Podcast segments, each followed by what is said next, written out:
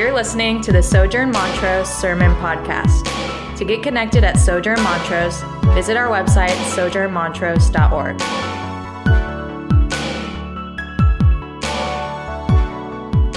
So before we jump into the text, I'd like to talk a little bit about grilled cheese sandwiches. If that's all right with y'all. If some of y'all are like, man, I'm already hungry for lunch. This is going to be difficult. But grilled cheese sandwiches are a great sandwich to talk about because we've all had one, and because they're incredibly simple. The ingredients of a grilled cheese sandwich are bread and cheese and generally some sort of fat. Butter is ideal. If you're not into butter, I don't know what to do for you. But a grilled cheese sandwich is really simple, but if you've ever had a really, really good grilled cheese sandwich, it's just another level of deliciousness and satisfaction because it's this perfect combination of salt and fat and heat all melded together into something that is the perfect marriage with a bowl of tomato basil soup. Or the soup of your choice, but tomato basil soup is really the best option. And I want to bring this up because though a grilled cheese sandwich is very simple in its ingredients, very common, you can order one at almost any restaurant. When you get a really good one, you realize that it's about the details. I consider myself a master grilled cheese chef, and I have a strategy, which is I heat both sides of the bread, already buttered, and once I heat the inside portion of the bread, then I flip it and place the cheese on the hot bread so that the cheese begins melting so that I don't have to burn the outside in order for the cheese to melt. And so it's in the details that you get an excellent grilled cheese sandwich. And I mention this today because we're looking at an account in the Gospel of John that if we're at all familiar with the ministry of Jesus, will seem extremely common. Jesus heals a sick person. And while on face value, that's amazing, and it's wonderful, and it's glorious. If we read the Gospel of Matthew, we'll see occasions where Jesus will show up to a town, and there will be a huge crowd of people following him, and the text will say that he healed all of the sick among them. And so why does John choose to focus on one account of Jesus healing one sick person to reveal this glorious thing about Jesus? And I'm convinced that it's in the details that we'll find what John wants for us this morning. This text is a lot like a grilled cheese sandwich in that way. See, the signs of Jesus point to the nature of his kingdom. They show us something that he wants to teach us about the kingdom that he's establishing, about the new creation that he is establishing in his life, eventual death, and resurrection. And so let's just start by reading through the text one more time together and just get an idea of what's going on in the narrative. And then we'll look closer at the details. Beginning in verse 46 of chapter 4, John writes, "So he came again to Cana in Galilee, where he had made the water wine. And at Capernaum there was an official whose son was ill. And when this man heard that Jesus had come from Judea to Galilee, he went to him and asked him to come down and heal his son, for he was at the point of death. So Jesus said to him, 'Unless you see signs and wonders, you will not believe.' The official said to him, 'Sir, come down before my child dies.' And Jesus said to him, 'Go, your son will live.' And the man believed the word that Jesus spoke to him and went on his way. And as he was going down, his servants met him and told him that his son was recovering. So he asked them the hour when he began to get better, and they said to him, 'Yesterday at the 7th hour, the fever left him.' The father knew that that was the hour when Jesus had said to him, 'Your son will live.' And he himself believed, and all his household. This was now the second sign that Jesus did when he had come from Judea to Galilee." There are a few details in this text that I want to point out. The first is, beginning in verse 46, the text begins by saying, "So he came again to Cana in Galilee, where he had made the water wine." Now, John, as a gospel writer, is notorious for giving the readers signposts. And so this is a signpost. He's telling us something important. Last week, Reed talked about Jesus turning water to wine in Cana, back in chapter 2. And now John is telling us that Jesus is back where he had turned the water wine.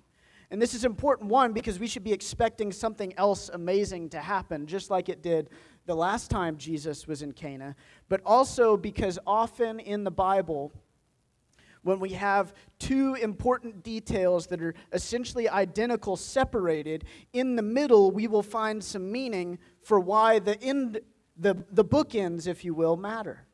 So what happened between Jesus being in Cana at the wedding, turning water to wine, and him being back in Cana now? Well, the most important thing that happened is in chapter 3.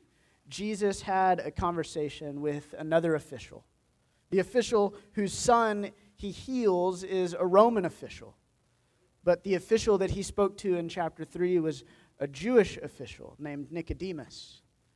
And the conversation that Jesus has with Nicodemus is maybe the most important conversation in the entire Gospel of John. It's when we begin to see what it is that Jesus wants to understand, us to understand about it. And this man, Nicodemus, came to Jesus and asked Jesus the nature of what Jesus was accomplishing, how it would be that people would enter into Jesus' kingdom. And Jesus said something really interesting in that text. He said to Nicodemus, a conversation between Jesus and one man, he said, "Y'all must be born again." The word "you" there is the plural. It would best translate to a Texan or Southern y'all. He says, "Y'all must be born again." Speaking of the entire Jewish people, the entire nation of Israel, Jesus says to Nicodemus, if you want to enter into my kingdom, you all must be born again. Temple worship and obedience to the law and knowledge of the scriptures is not enough. You need to be born again. And then he tells Nicodemus how that will happen.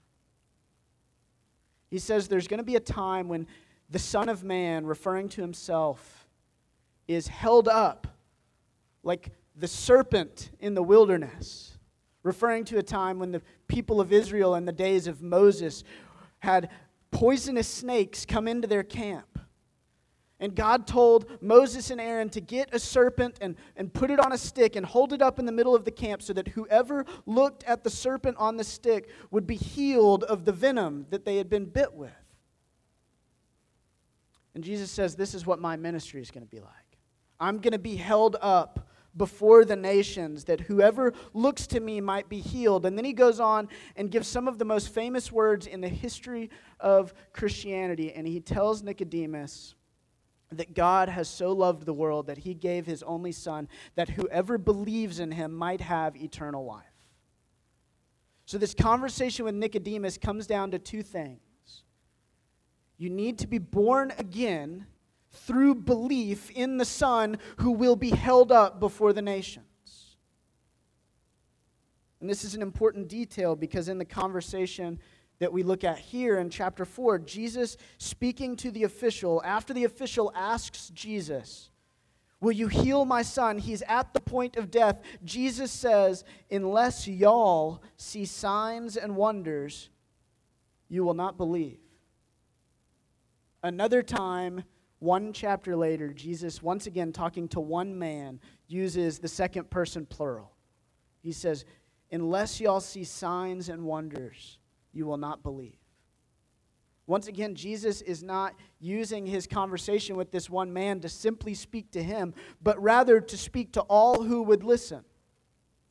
He's saying that the nations want to see signs and wonders from God, that the people of Israel and the Gentiles alike want to see signs and wonders from God, but what it will come down to in this text we'll see is simple belief. Because the official is not deterred when Jesus gives him this strange answer. He goes on to say, sir, just come down before my child dies. He says, I'm not concerned with the signs and the wonders. I'm concerned that my son is going to die. And Jesus says, go home, your son will live. And then what happens? It says, the man believed the word that Jesus spoke to him and went on his way. From a distance, Jesus gave a word of life, so that nobody who was onlooking this interaction between the official and Jesus could see the son being healed. They couldn't see the miraculous nature of a fever dropping and of energy being recovered, of color coming back to this boy's skin. He just simply spoke a word, and it was so. And the man believed, and he got home, and his servants are running out to tell him, you won't believe it, your son is well. And he says, when did it happen? And we get to the second key detail in the text. It says, yesterday at the seventh hour. When we read the Bible and we see numbers, they're almost never an accident. Ink and papyrus were far too scarce and expensive in ancient days to waste words. John could have left out what hour it was that the son was healed, but he specifically says that it was the seventh hour. And the seventh hour is significant because all throughout the Bible, the number 7 is significant. The earth was created in 7 days. The number 7 refers to the Sabbath day of rest, which is the most important day for the people of Israel. It speaks to completeness and perfection and rest and life. And it was at the seventh hour that the boy's life was saved. It was at the seventh hour when rest came to this man's household. It was at the seventh hour when belief came to the household, as the man and his whole household are told to have believed. So the sign is not simply about a boy being healed. It's about a conversation with a Jewish official a chapter before, and it's about rest and completeness and perfection. A theologian that I really respect says that he's convinced that the 7 signs in the Gospel of John all correlate to the same day in the creation account in Genesis. The first sign was Jesus turning water into wine, revealing his glory by taking something common and making it lovely and wonderful. And in the first day of creation, God, by the power of his word, revealed his glory by taking a formless, dark void and saying, let there be light, allowing his glory to shine upon his creation. But this is the second sign, and the second day of creation, I did not immediately see a connection. If we were to go to Genesis chapter 1, this is what it says about the second day. It says, and God said, let there be an expanse in the midst of the waters, and let it separate the waters from the waters. And God made the expanse and separated the waters that were under the expanse from the waters that were above the expanse. And it was so. And God called the expanse heaven or sky, and there was evening and there was morning the second day. What does that have to do with Jesus healing this official son? The second day of creation is, after all, the one that we ignore the most because it's probably the most confusing to us as to what exactly is happening and why it's important. But what's happening in the second day is really significant because God is taking this watery sphere of earth and he's separating waters. And a lot of scientists like to look at this text and say, bah, humbug, the ancient people believed this and that about the way the universe was, and it was foolish. But really all that the author of Genesis is saying is that on the second day, the earth was covered in water, and God established waters above it, which we know to be true. If we look above us, what will we see but clouds and an atmosphere full of water? So what was it that God was creating on the second day? He was creating earth's desperate need for God's provision. For soon God would populate the earth with plants and animals, all who would be desperate for rain to come down and give them life. It was in this expanse between the waters above the sky and the waters below where the need for God's grace is most felt. But still, what does this have to do with Jesus healing the official son? Well, if we look at the placement of this account in the Gospel of John, what we'll see is that it's sandwiched between two other accounts where Jesus is speaking with and ministering to an individual. The one previous is he's speaking to a Samaritan woman at a water well. And just following this account, he heals a man at a pool of water. This sign is the expanse between the waters in the Gospel of John. It's the expanse between the waters where we realize the desperate need for God to save us from the point of death, like the official son. It's the expanse between the waters where we feel so desperate because apart from God's word of grace and life being spoken over us, we have no hope.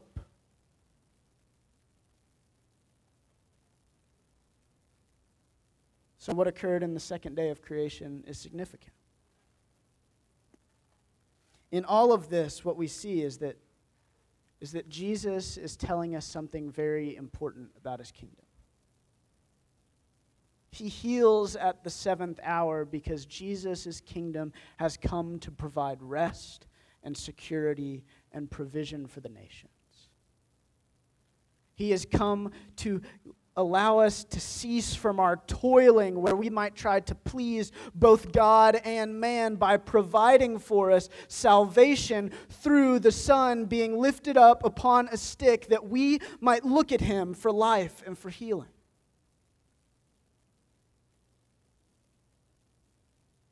It's significant because Jesus has come to be the bridge in the expanse between the waters. The waters below being a humanity desperate for God's forgiveness and for his grace and for his justice and for his mercy, for him to bring unity. And God the Father above and Jesus saying, I am the bridge. I am what will fill the expanse so that grace might rain down upon all the nations.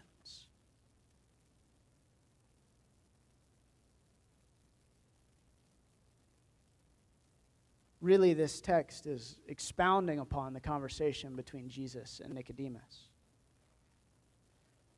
In Jesus healing the official son, he's giving us an object lesson on the kind of salvation that Jesus provides. The official son, like the official, is not Jewish. He's likely not obedient to the Torah. He likely doesn't observe the Sabbath. He likely doesn't know all about Moses and the people of Israel being freed from slavery in Egypt. He just recognizes that Jesus is the one whose word will give his son life. And then what happens? He himself believed and all his household. See, at the word of God establishing life, not only can an individual be saved from the brink of death, but the entire household of God can be reborn. If you want to enter Jesus' kingdom, as he told Nicodemus, you all must be born again. And how will that come?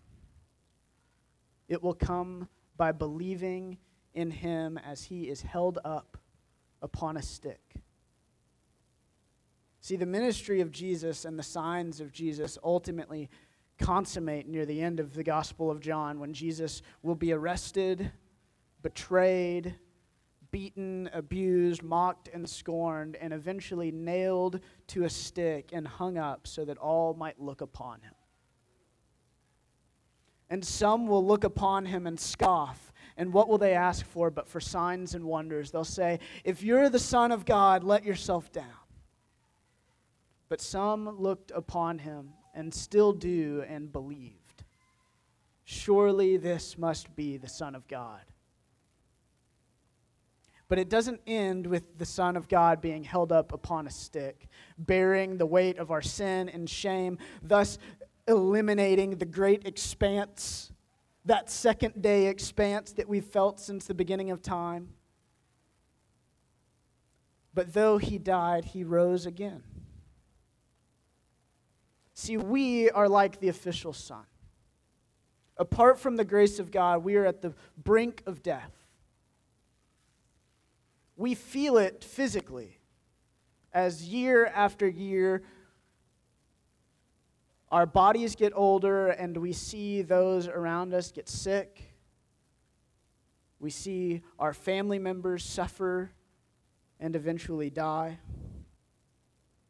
Humans are always at the brink of death, but there's an even greater death than the physical that we will experience that we're on the brink of, and that is the death of dying apart from God, dying apart from knowing that great bridge of the expanse. We're at the brink of death because we have offended a holy God. We're at the brink of death because apart from the work of God and the provision of His Spirit, we can never provide any amount of real meaning, any amount of real joy, no true satisfaction, no true change in the world. So we can look upon the Son and beg for signs and wonders as He hangs on the cross, or we can look upon Him as He hangs on the cross and be utterly satisfied that He has done that for us. And utterly overjoyed when though He is buried, He yet rises, establishing the fullness of seventh-day rest as He conquers death forever, inaugurating the new kingdom, the new creation that He's revealing to us in His signs. See, it's in the resurrection of Jesus that we enter into an eternal seventh day where we can rest from all of our toiling, rest from our need to please God, and rest within the grace of God as it rains down upon us through the expanse provided in the salvation and merit of Jesus Christ alone. And so if you're with us this morning and you've yet to put your hope in Jesus, I want you to know that not only are you like the official son and that you are at the brink of death in need of Jesus to provide a word of life over you, but you are like the official son in that he is completely willing to do so, completely willing to call you blessed, forgiven, beloved, son, daughter, whole, completely willing to tell you to no longer toil and to rest in His grace. This is the God who came and said, "To all who are weary and heavy laden, behold, I come to give rest, for my yoke is easy and my burden is light." Would you trust in Him? You need not signs or wonders to feel the fullness of rebirth into the family and kingdom of God, which is the eternal Sabbath day of rest. Not that we no longer have jobs to do, but that the jobs that we do no longer define us. They no longer give us meaning apart from the meaning that we gain in God calling us son or daughter because we've hoped in His Son who's been held up upon a stick on our behalf. And if you're a believer in the room this morning, let us always aspire to the faith of the official, to just believe God at His word. And let us aspire to the joy of the servants who, upon seeing the work of God done in their midst, run out to tell all who we encountered that at the seventh hour the grace of God has come. Death no longer reigns here, but life and joy and peace are now the signpost of our household. This morning we celebrate baptism. And we celebrate baptism, and it's utterly appropriate to do so as we've considered this text, because what we are celebrating is that three members in our midst, though they were at the brink of death, believed upon the Son and have entered into his eternal rest. His rest that begins at the moment of belief, not upon the moment of physical death. The rest that inaugurates life and joy and labor in the kingdom, marked by life and joy and peace and grace. But in baptism, we don't only celebrate that God has done this for the three people who will be immersed in the waters this morning, but we celebrate that beautiful second person plural, y'all. Jesus has died that y'all might be born again. Y'all being all the nations of the earth. Y'all being all who labor and toil. Y'all being all who are in desperate need of God to rain his grace through the chasm, through the expanse, that we might experience the glory of Sabbath rest with our Savior forever. And so as we pray and prepare the table, would you come feast upon the grace and life and sustenance that is only provided through the life, death, and resurrection of Jesus. Let's pray.